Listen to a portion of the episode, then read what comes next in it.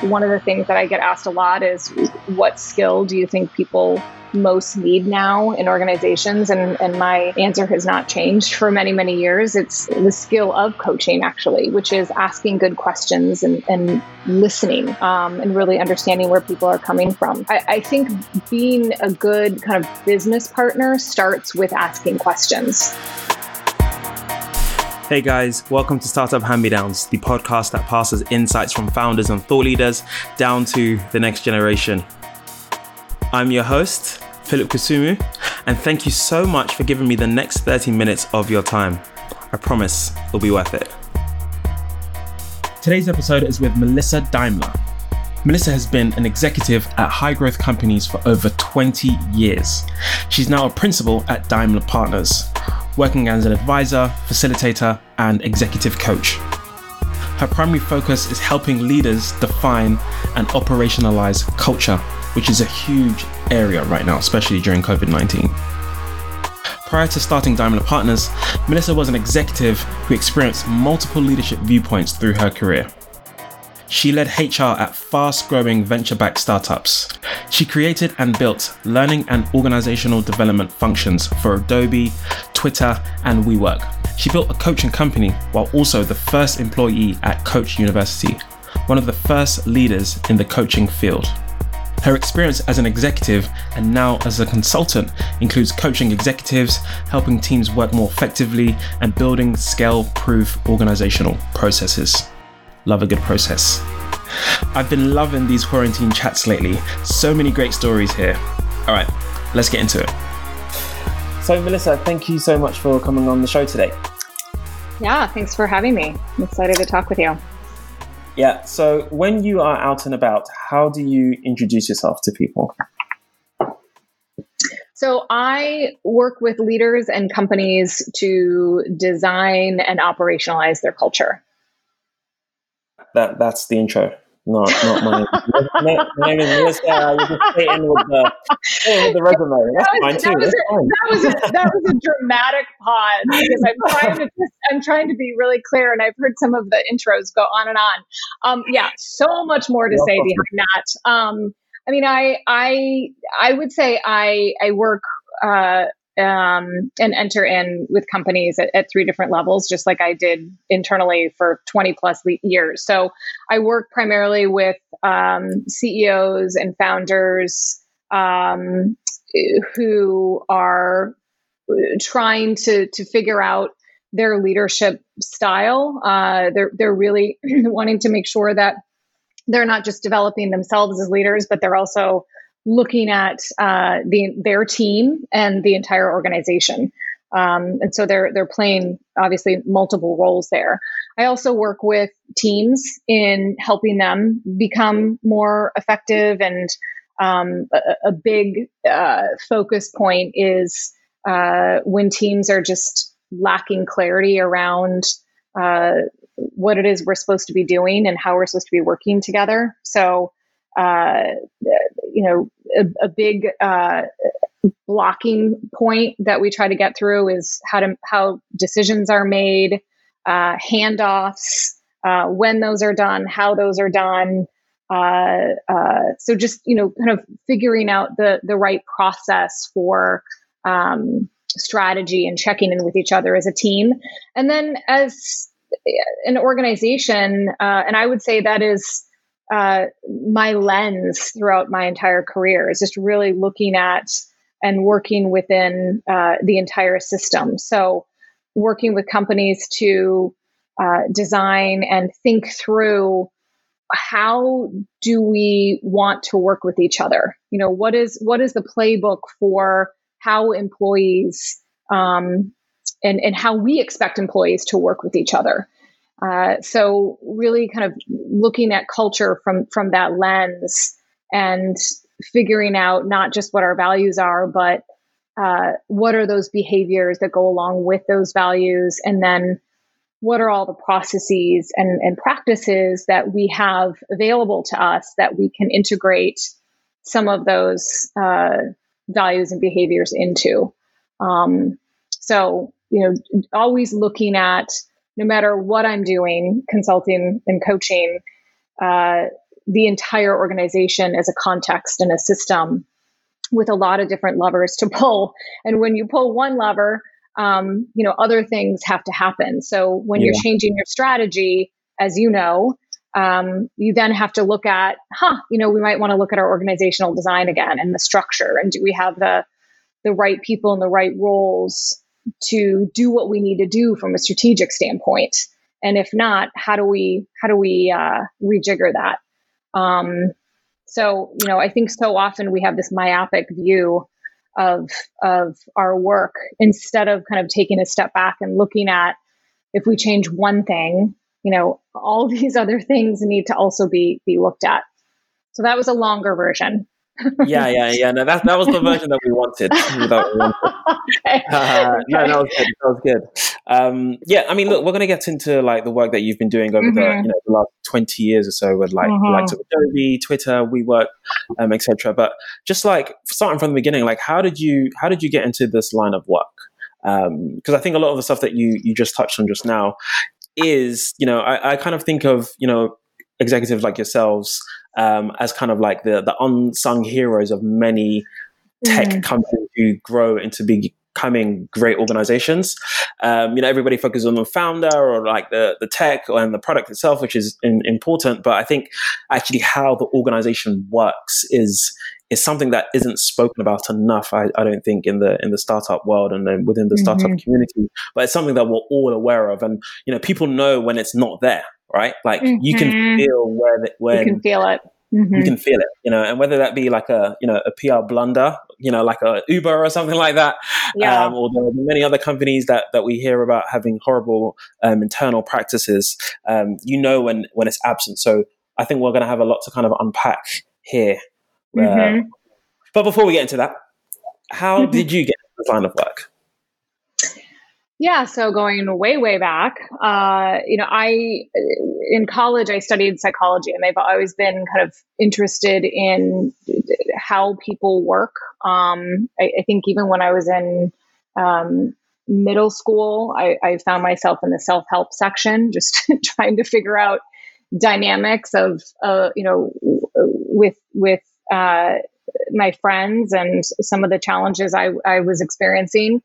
Um, so I was in, I majored in psychology and social work, and I um, realized when I did a couple of internships that uh, we were assigned, you know, to work with individuals one on one, and I always kept asking questions around, uh, um, you know, how did how did this person get here? You know, I was at a women's resource center and and working with some pretty challenging situations and just trying to figure out like what can we do differently in the system to make sure that women never get to this place again? Or you know how do we mm. uh, teach men not to act like this? And you know really wanted to kind of dig deeper into preventing some of the things i was seeing instead of just kind of responding to what was in front of me.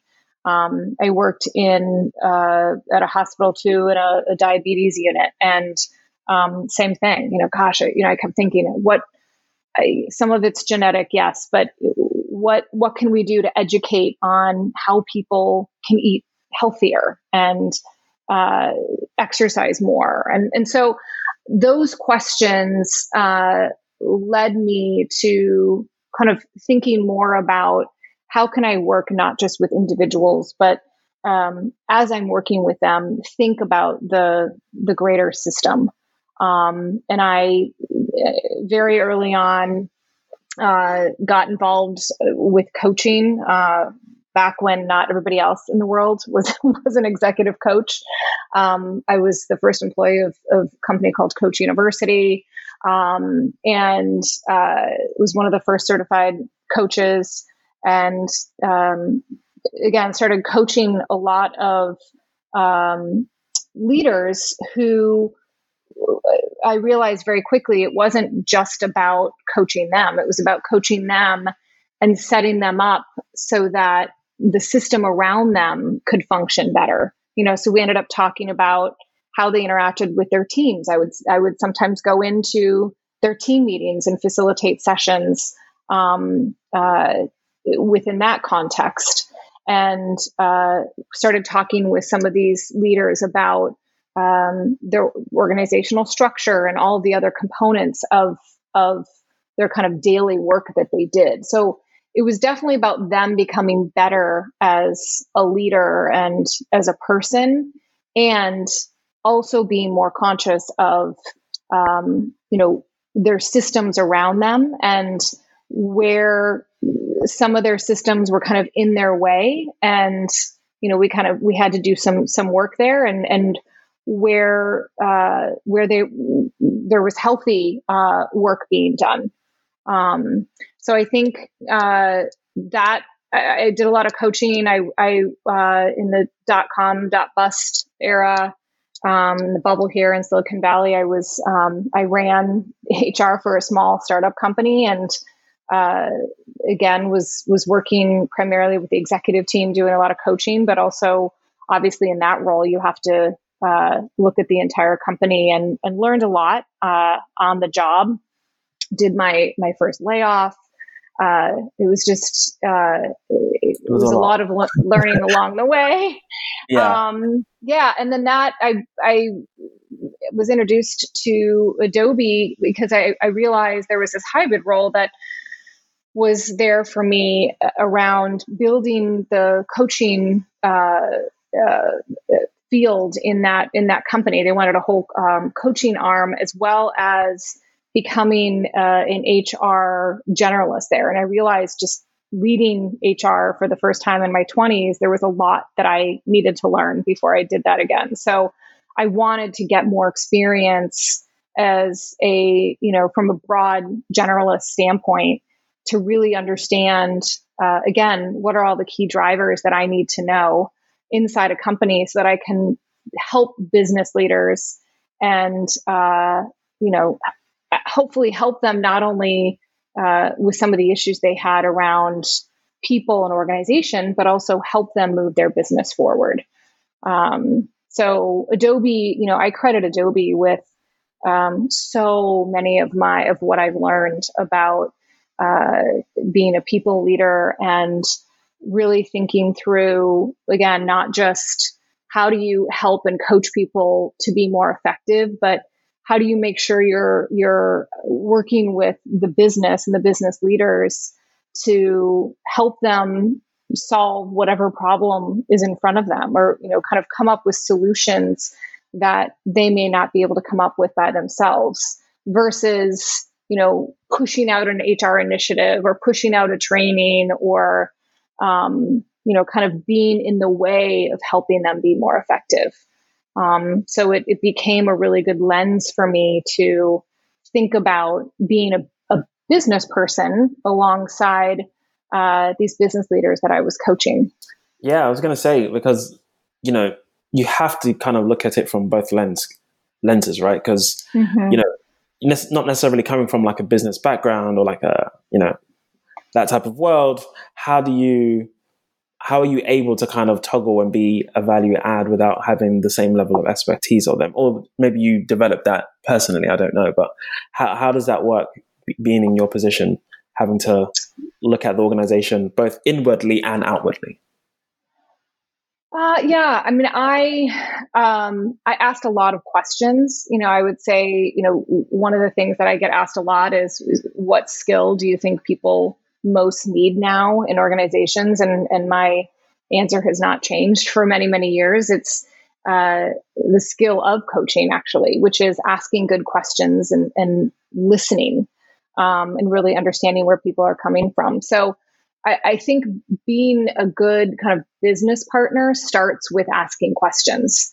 And you know, I I, I was able to work with a um, every business unit across Adobe. So I worked with the head of engineering, the head of sales, marketing, uh, finance, product. So I, I, got a very good understanding of how the business worked, how our product worked, um, how we made money. Uh, and every time I was assigned to a new leader, I wouldn't just jump in and and start again. I would just I would take a step back and look at, you know, what is what is their world? What are some of their the issues that they're challenged with? Um, you know, how where could I best help? um, and you know always ended up asking them these questions as well and they they would always tell me um, I, i've always been a believer that you know behind every major kind of business problem there's there's a, a people issue um, so there were plenty of things for us to to figure out together um, but i think just having the context of their world and, and what it is they were trying to deal with on the front lines um, and being a partner to that to help them uh, made a big difference in, in how we worked together and, and, and mm-hmm. frankly, how much I could help. Um, right. So, yeah. I mean, like you were, you were at Adobe for, you know, just over 10 years. Mm-hmm. I guess you a long time. Yeah. um, uh, I guess you saw a lot happen and change over those years. I guess for you, what were kind of some of the biggest challenges? Um, you know, obviously you went through a number of kind of like mergers and acquisitions, you know, acquiring teams. How how did that affect you know Adobe and as organization, and then kind of what kind of skills and what kind of processes did you put in place in order to make you know the growth of Adobe um, sustainable? Yeah. yeah, I mean, I I started with Adobe when they were about 3,000 employees and, and left when they were about 11,000. So still, you know, quite a bit of growth. Um, 300%. yeah. yeah, yeah. So, um, and, and saw, you know, and, and, played different roles. Not only was I in different functions, but um, I helped uh, start the first organizational development function. And then we kind of restarted the learning uh, function there as well. And I can share a little bit more about that. But um, we were going through a lot of changes. Uh, um, Bruce Chizen was the CEO at the time. He had just uh, taken over recently from the the two co-founders, which you know is a is a big deal when that happens. Uh, and um, we we did a lot of good work with with Bruce. One of the things uh, we had done is it was 20 years, I think, since Adobe had started. And so he wanted to kind of review the values that uh, they had made and created when they first uh, founded the company. And so we did a, a, huge kind of review process to ask employees, you know, do these still resonate? Uh, if so, uh, what does? You know, how do these show up? Um, we so we did a number of different focus groups. We obviously worked with the executive team, and um, while the I'll, I'll, say the essence of the values were still there, um, the behaviors and kind of uh, some of the specific wording around them shifted a little bit, uh, which you know was was a natural thing for the company to review at again 20 years. Um, and then you know another set of changes came when uh, Shantanu became the CEO, uh, we decided to take a huge risk to move everything into the cloud, um, which obviously paid off and is still paying off. And very, very that was a huge decision as well. It was huge, and and it was so interesting because there were moments when there it, it may not have happened. Um, wow. it, you know, it, it's so funny to look at things in hindsight, but um, at the time, it was a huge risk. Yeah. And, you know, and kudos to Shantanu and to his leadership team for really kind of thinking through um, different scenarios and how might this go wrong? How how could this be hugely successful? Um, so they did a lot of. This wasn't obviously you know just kind of a um, random decision. There were months and months and months of you know kind of thinking that through. And then, you know, we did two major acquisitions within a couple of years. Uh, we did um, actually three, um, but the two two big ones were Macromedia and uh, Omniture.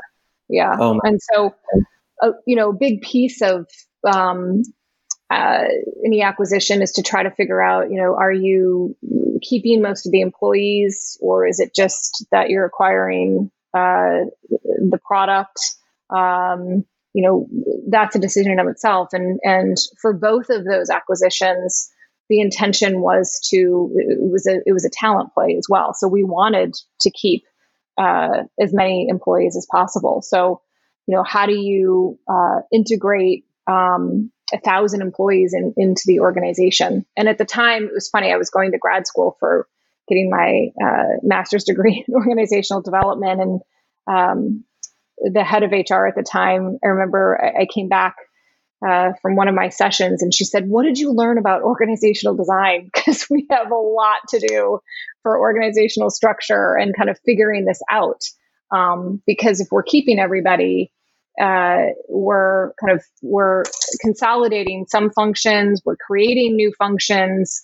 Um, so it was a lot of good work. It was a huge HR initiative, and uh, a lot of the business partners and I, you know, work together to figure out, you know, how do we do this in a way that everybody feels good, which is also hard, right? Because you have different titling structures, you have different expectations around uh, compensation and total rewards.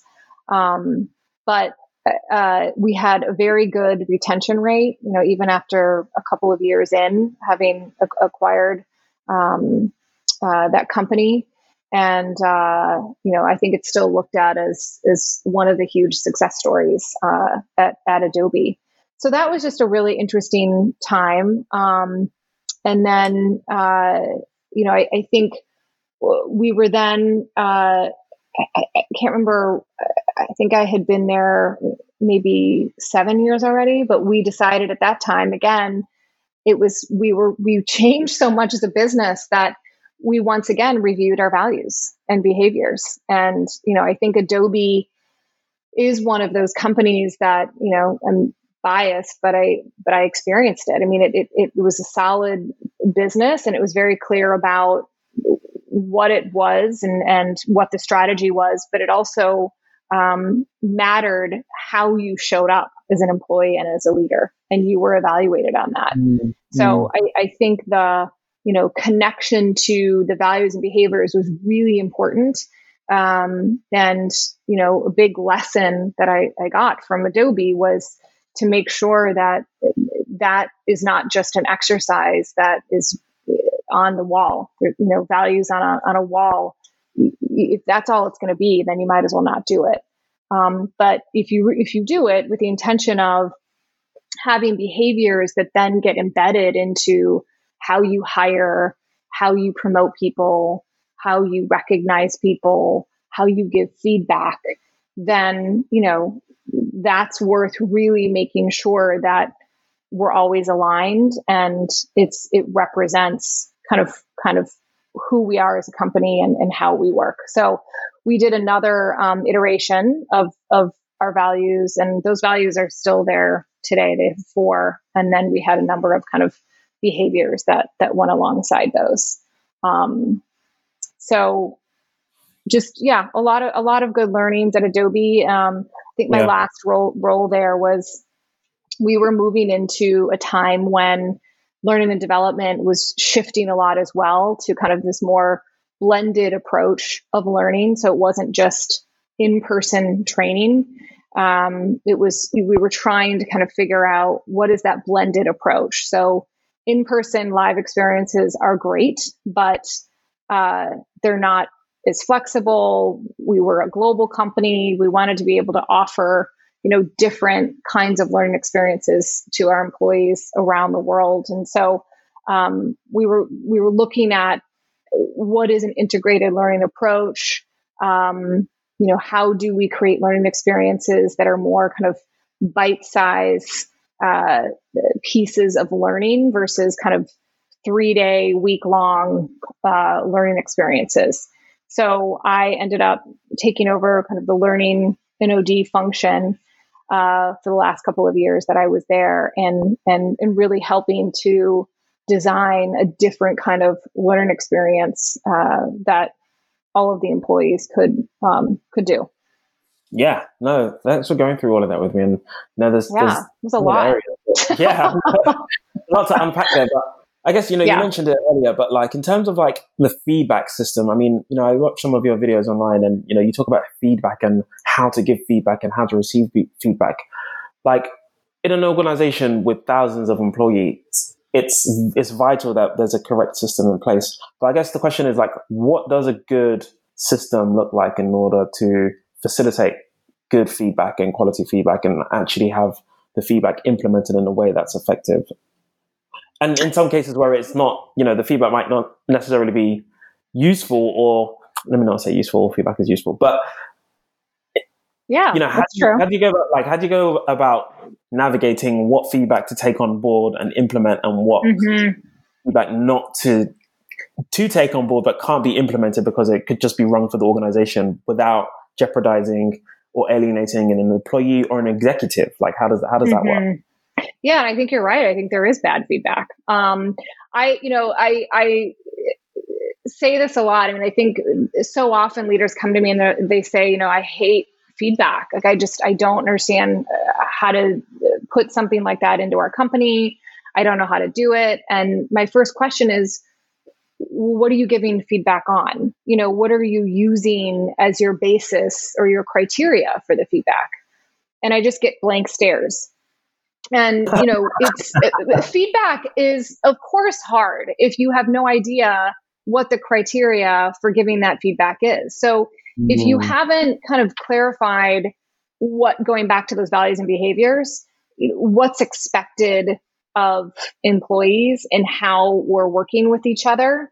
Um, you know, so whether that's uh, teamwork or collaboration or um, you know uh, um, pitching in, whatever it is, uh, there a good kind of feedback system and process not only evaluates what you're doing, you know, kind of the results that you said you would produce over the last quarter or six months or whatever the cadence is, but how you did it. You know, so often, you know, we hear about these people who killed it in terms of results, like just amazing results.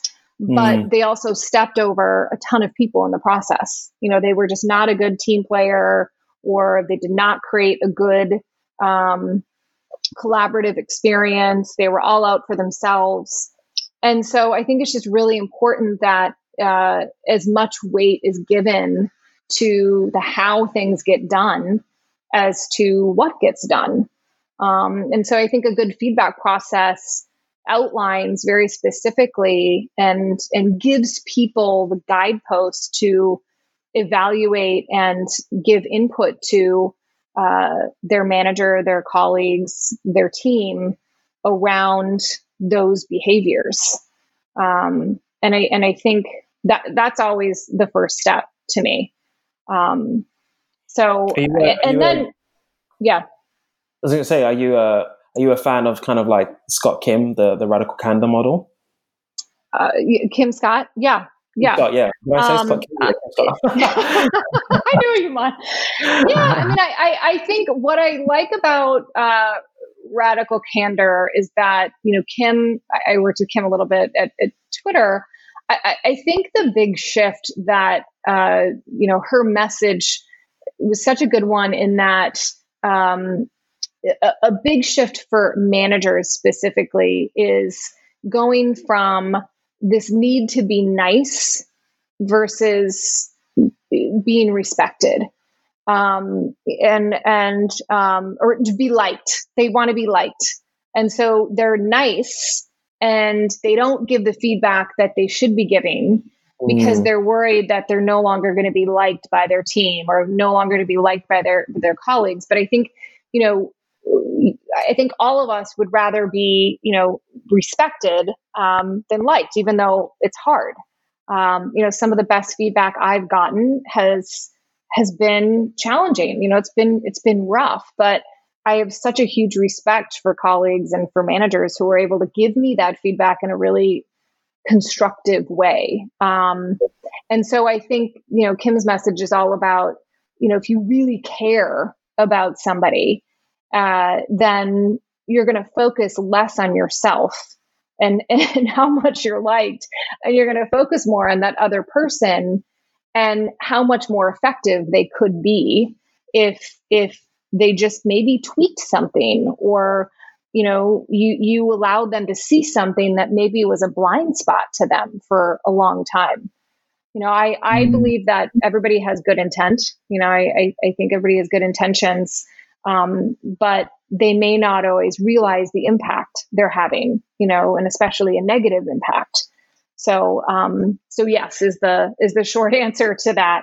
Um, and I and I think Adobe was also, you know, one of the first companies, and we were even starting to talk about it when I was there, to get rid of the whole rating uh, scoring. You know, I think that is uh, came from the manufacturing age. You know, so why are we why are we giving people a number um, with with something that is so that could be so subjective?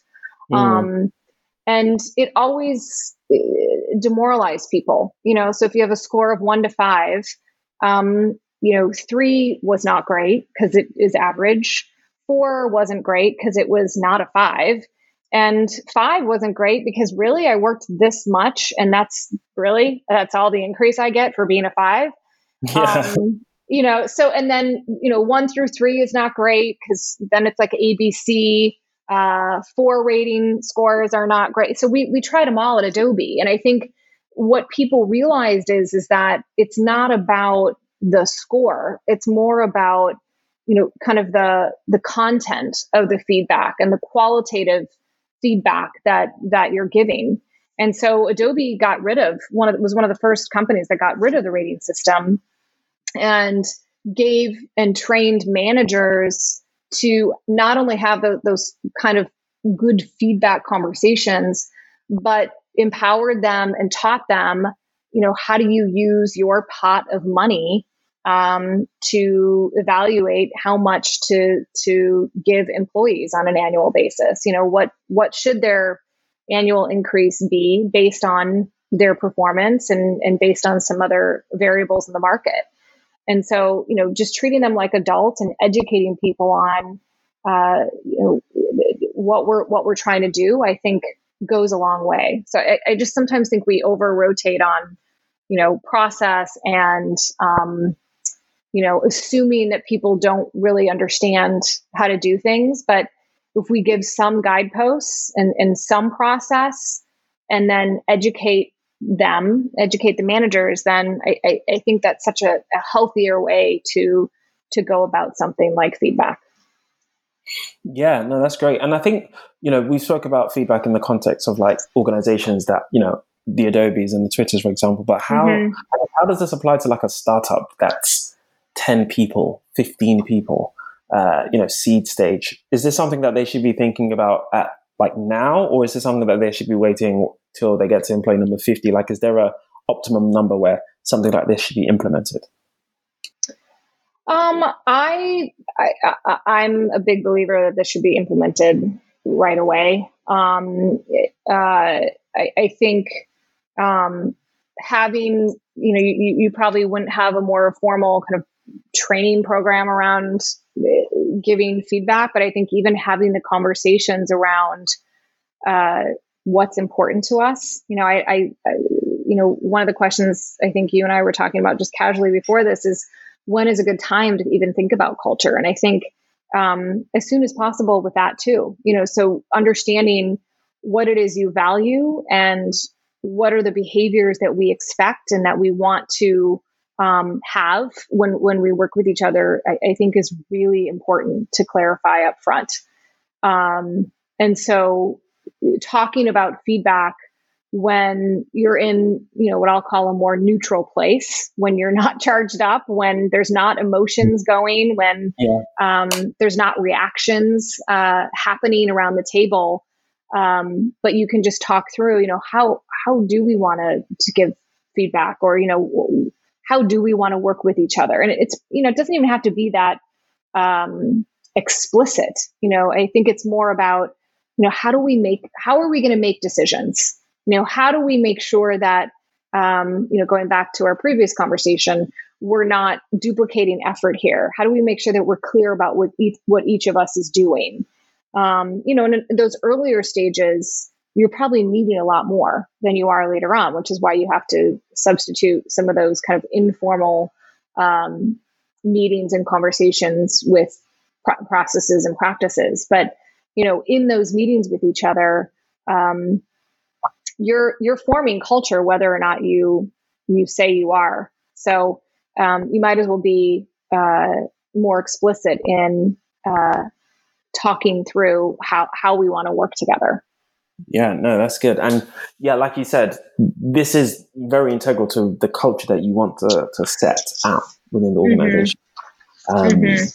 So I guess then the next question is like, how does, how do you go about avoiding quote unquote bad culture? And like, I guess in your experience, what does bad culture look like? And what does good culture look like? You know, with, and this is, you know, feedback aside, but just generally like, what's the overall feel of good and bad culture? Because, you know, like I said before, when we were speaking a bit casually, you know, when it's missing, but you might not be able to put your finger on it before you have mm-hmm. it. Yeah, I mean, I um, I think there there's so much here. Um, I, I, I think your the leaders and the employees, everyone is interacting with each other in a way that um, comes from a good place. I, I think that, you know, if there's any question about something that happens, uh, you either get your question answered or you go back to you know some some reasoning as to why that happened so for instance uh, if somebody got promoted and you know they have five uh, years fewer experience than another person. And you also know they weren't they, they're not so nice. You know they tend to react a lot on on issues. They don't take feedback not a good t- team player. But they might be related to the ceo in fact it's the ceo's cousin. Um, that is uh, the beginning of the end of culture.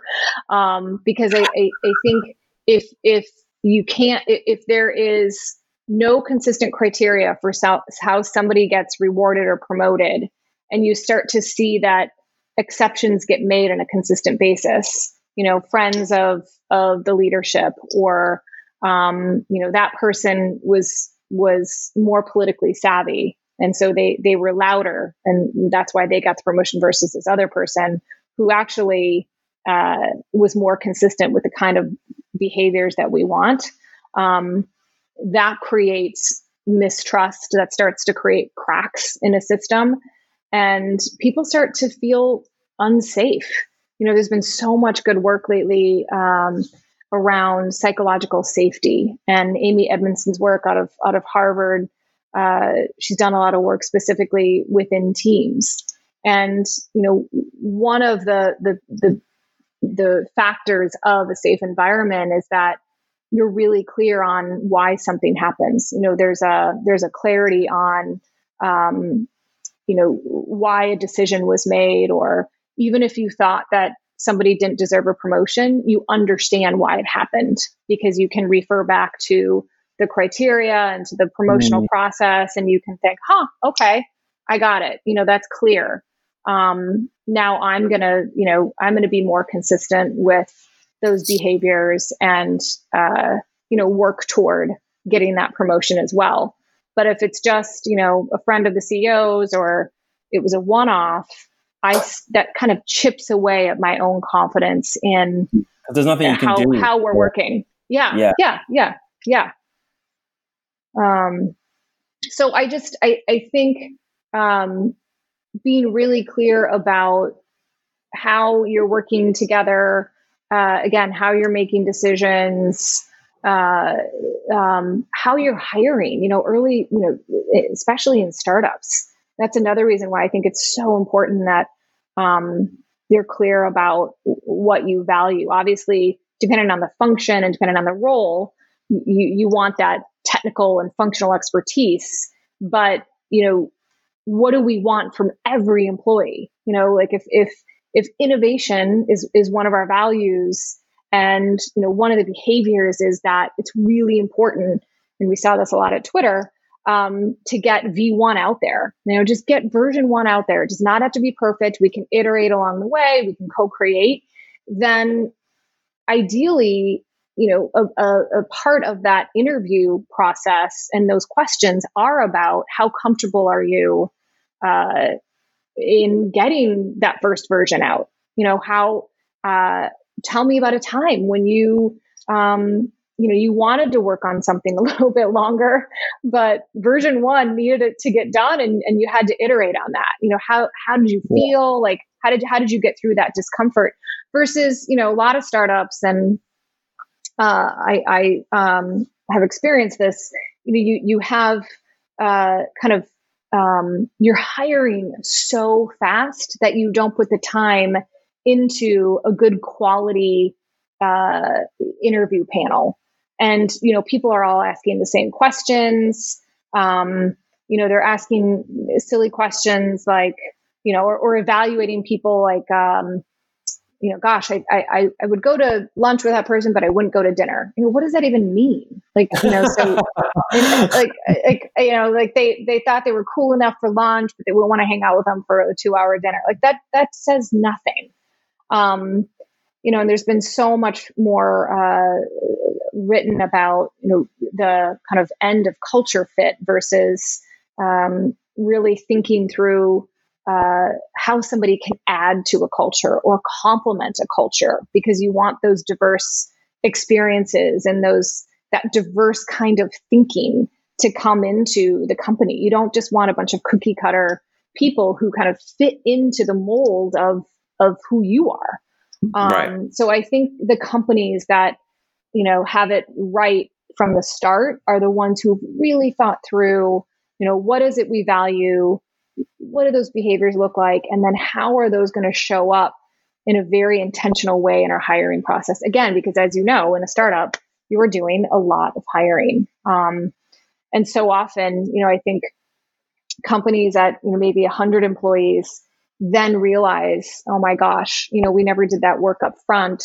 We hired too fast. We're going to have to unwind a little bit and we are going to have to let go of, let go of people and some of these people just are not going to scale with us um, more from a behavioral standpoint versus a functional or technical one yeah no i think you make a really great point and that was actually going to be my next question around like the diversity issue so like do you think the issue within, I guess more specifically tech, the issue of diversity is based on the founder and like the early founding team um, and them kind of looking like an archetype which resembles themselves, right? As opposed mm-hmm. to it being just a complete oversight and it's just a case of you know they're doing a lot of things they're moving fast they're hiring fast like you say so it's just a case of sticking with what you know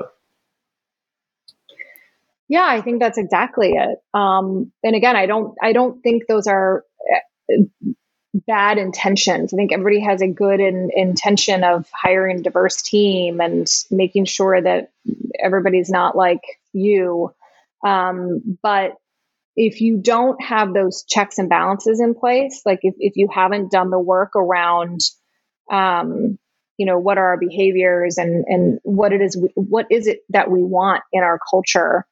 um, then you're just going to defer back to hiring people like yourself. Um, I think there, you know, and we all have biases, right? Um, yeah, totally, I have totally. biases. You have biases. Like everybody has biases, and so just confronting that and and being clear about um, what our own biases are, and you know, uh, checking that for ourselves is huge. I think that's what a lot of this bias training has done. Um, I'm not a big fan of just doing a, a um, you know, a bias training because I think a lot of companies just think that's all we need to do. We check it and then we move on. Um, I think it's it's it, it's more of a um, uh, systemic issue that you have to look at from all different sides. You know, I think I also don't think you need a, a D&I role per se. I, you know, I don't think you need a head of culture either because every each mm. of those mm. pieces everybody should own. Um, yeah. D&I should show up in the hiring process.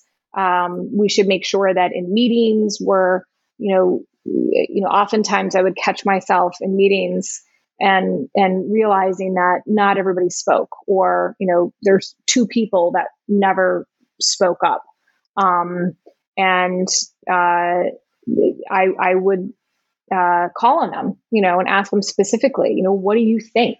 Know, what what's your point of view here? And they would always have great insight. And so I think it's there's a lot more work now being done um, in tech just around um, beyond kind of d&i What is it to be a good ally?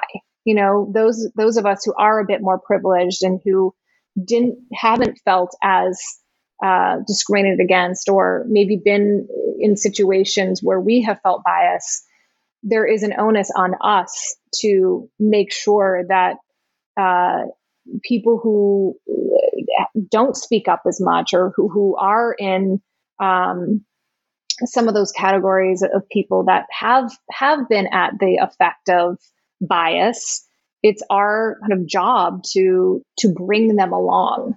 Um, and and again i think that only does good for everybody um, because you want you, you, want those diverse perspectives absolutely and i and i, and I yeah. want to switch gears now and, and, think about you know the importance of culture especially now in in a covid world right like mm-hmm. the whole world has been rocked and turned upside down um, like mm-hmm. how how should companies how should how should ceos and executives be should be kind of let me reword that. How should CEOs and managers and executives be communicating with their staff, especially during this time? And like, how can they preserve the company culture, even though, you know, right now there is no office, there is no lunch break, mm-hmm. there, aren't, there aren't coffee yep. breaks, there aren't, you know, stand ups. Yep. How can we preserve that yep. right now?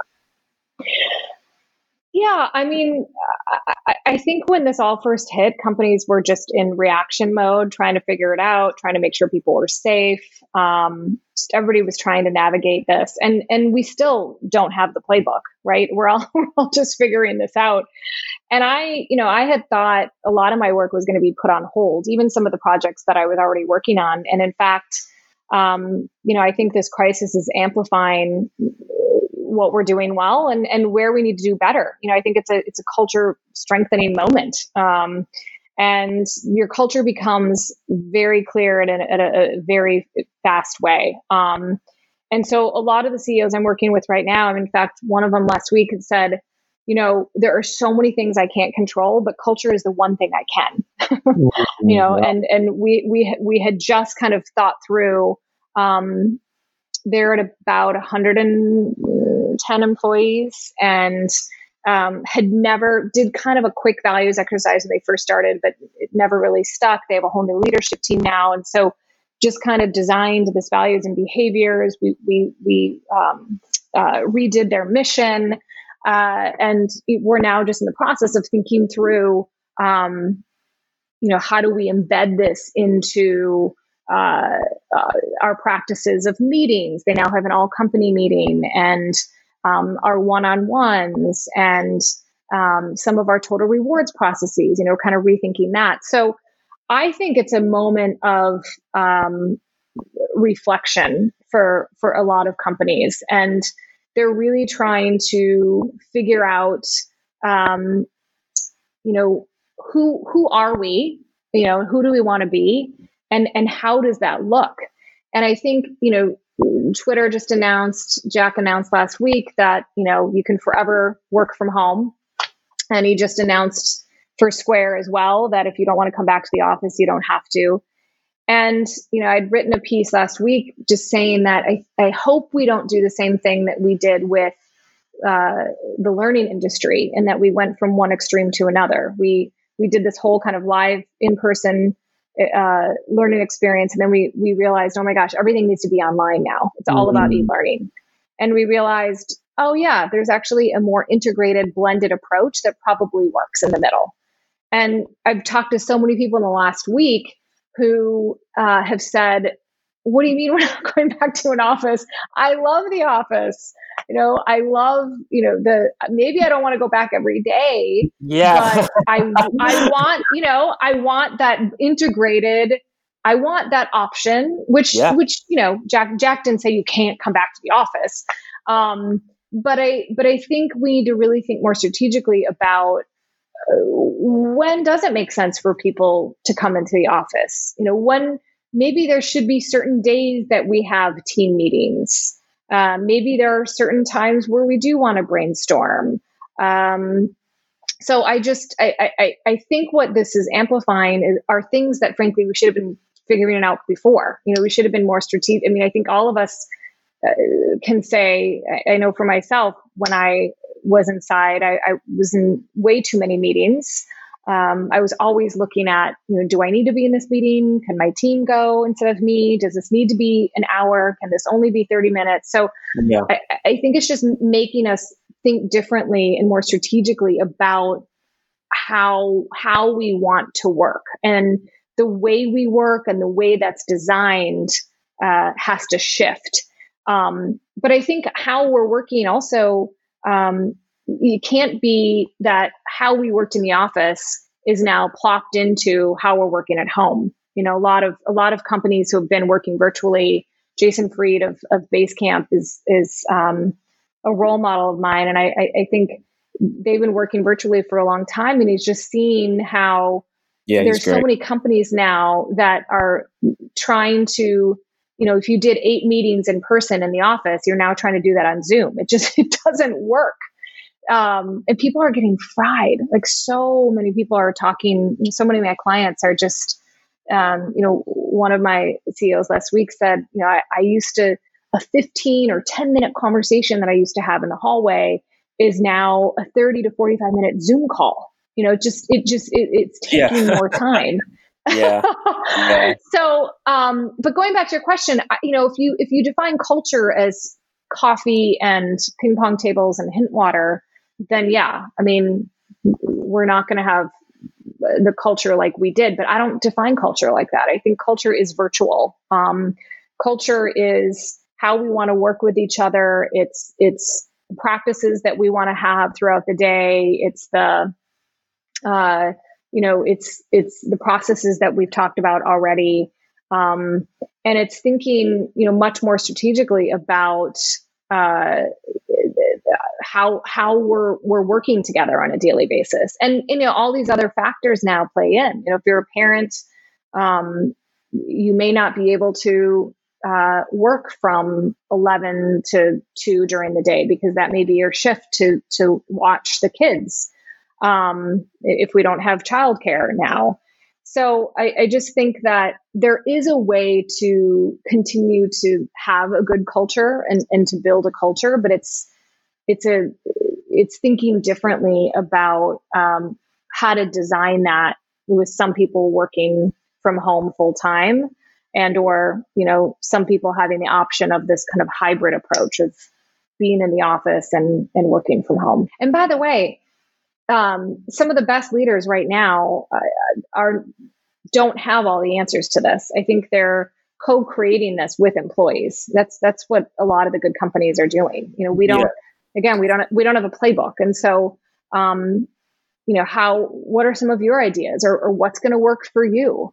Um, if you don't want to stay at home all the time, what does it look like to how how much how many times do you want to come into the office? And are there certain days that work better?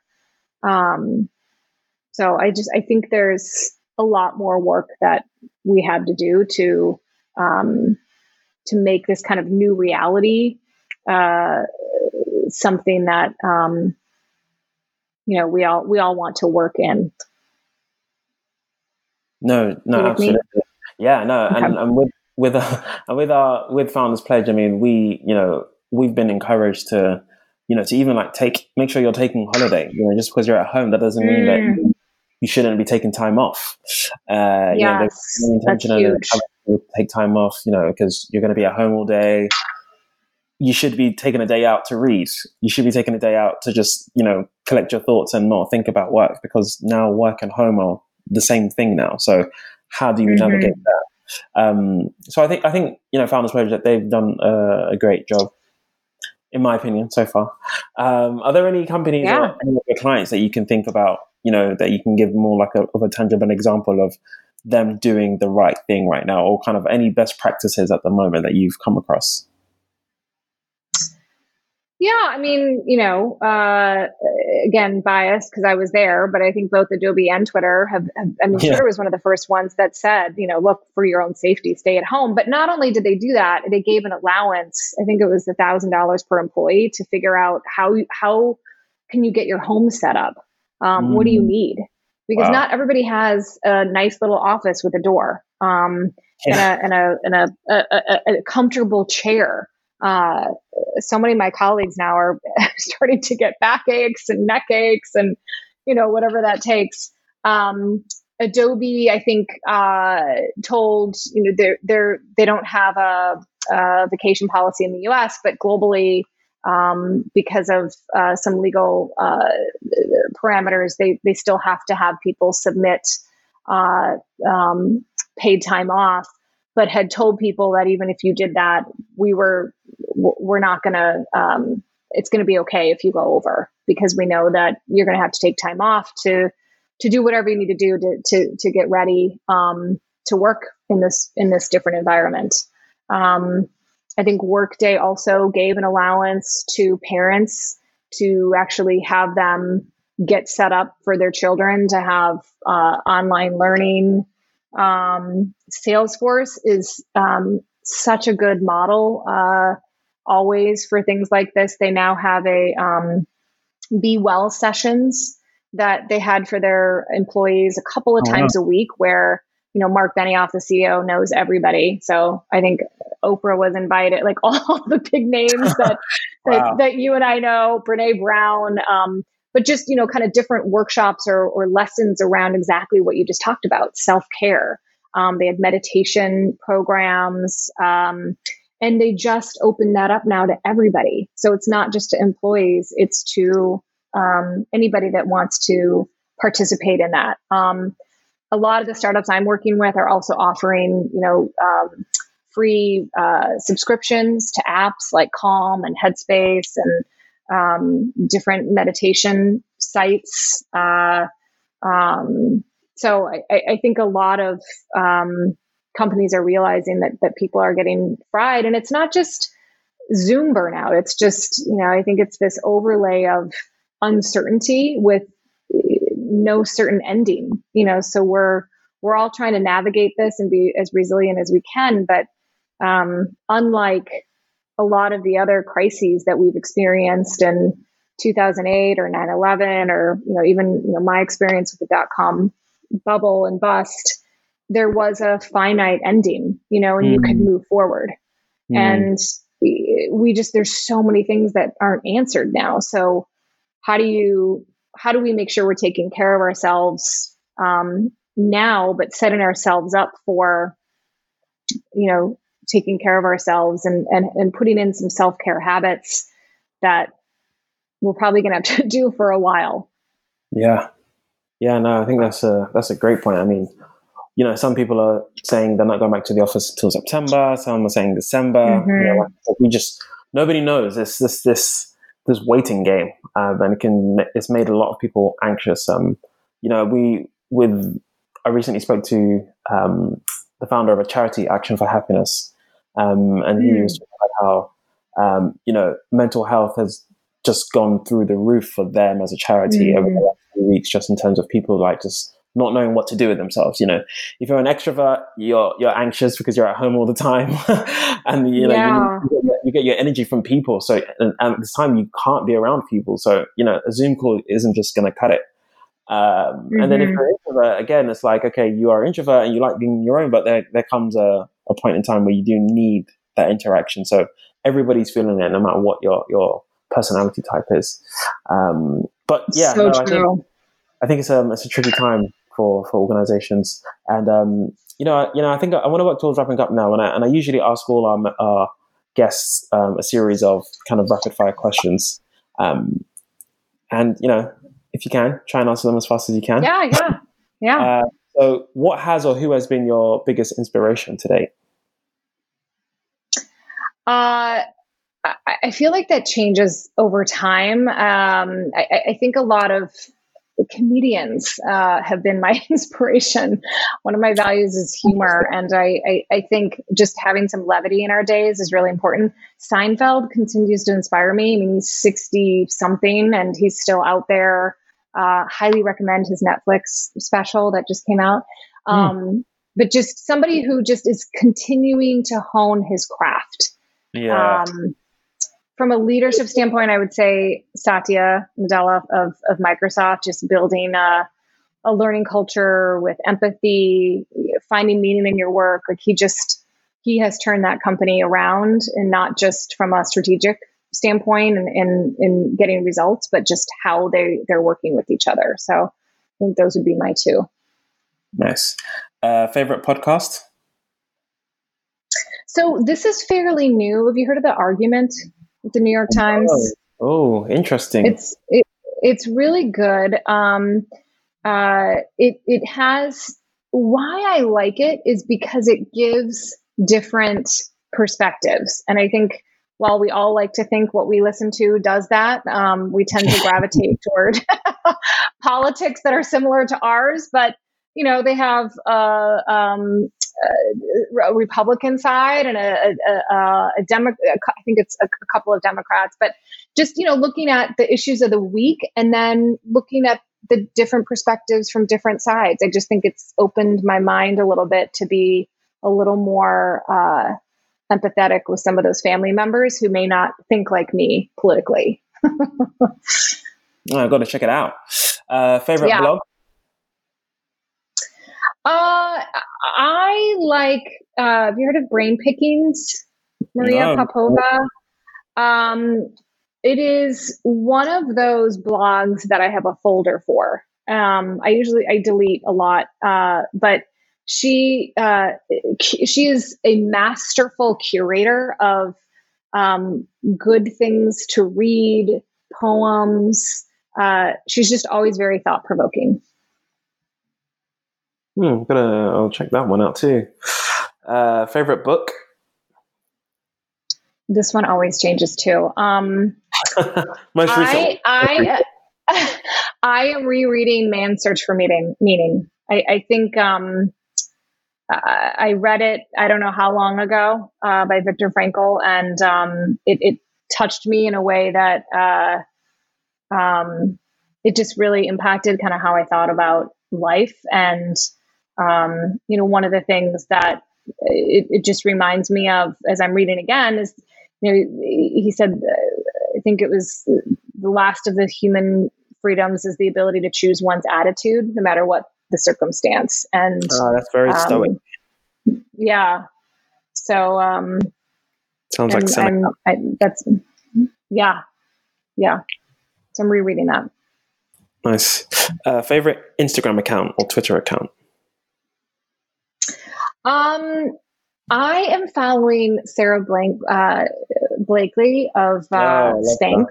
She is hilarious. She's funny. Her um, husband's funny I, as well.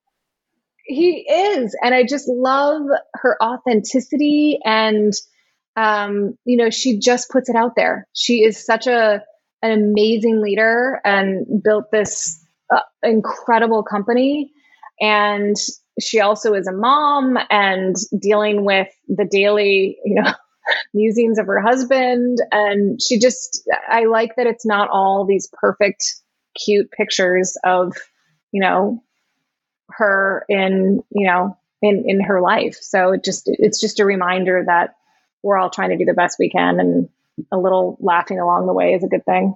Yeah, totally. And what do you wish you could do that you currently can't do? Um, uh, I wish I could do stand up. wow, I I, I'm getting the vibe that you want to be a secret stand-up comedian. I think you, you do like improv at night. I know. I well, I've taken some improv classes. We actually had improv at Twitter. Um, right. I wasn't. Dick Costolo, our, our CEO, was uh, uh, his background was comedy and improv, and I just think right. he was always so good about uh, you know sharing stories and bringing people along through like these really compelling narratives. And I just, I, I feel like the good leaders that I've worked with and that I've, you know, that I coach are the ones that are really present in the moment and can pivot and can laugh a little and can tell stories. And so um, I think those are just a good set of skills to have for for any leader. Yeah, no, totally. I I, I appreciate comedy as well. Um, I secretly want to be a stand-up comedian as well one time. You do? Uh, I do. I do. I do. um, it's hard. It's really vulnerable. Very, very, you know that. Yeah. Yeah. Yeah. At the moment, my the yeah. biggest audience I've had so far is my family. Uh, which, you know, it goes well every time. So maybe That's I should. That's good. Step out. Um, okay. Yeah. Uh, advice you sh- you would give to your 21 year old self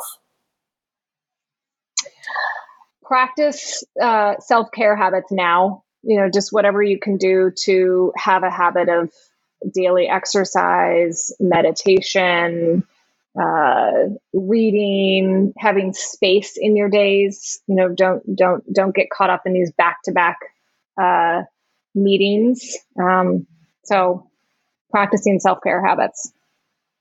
That's good. Do it early. Yeah. Um, if you had a hundred dollars in your favorite city, what would you spend it on and where?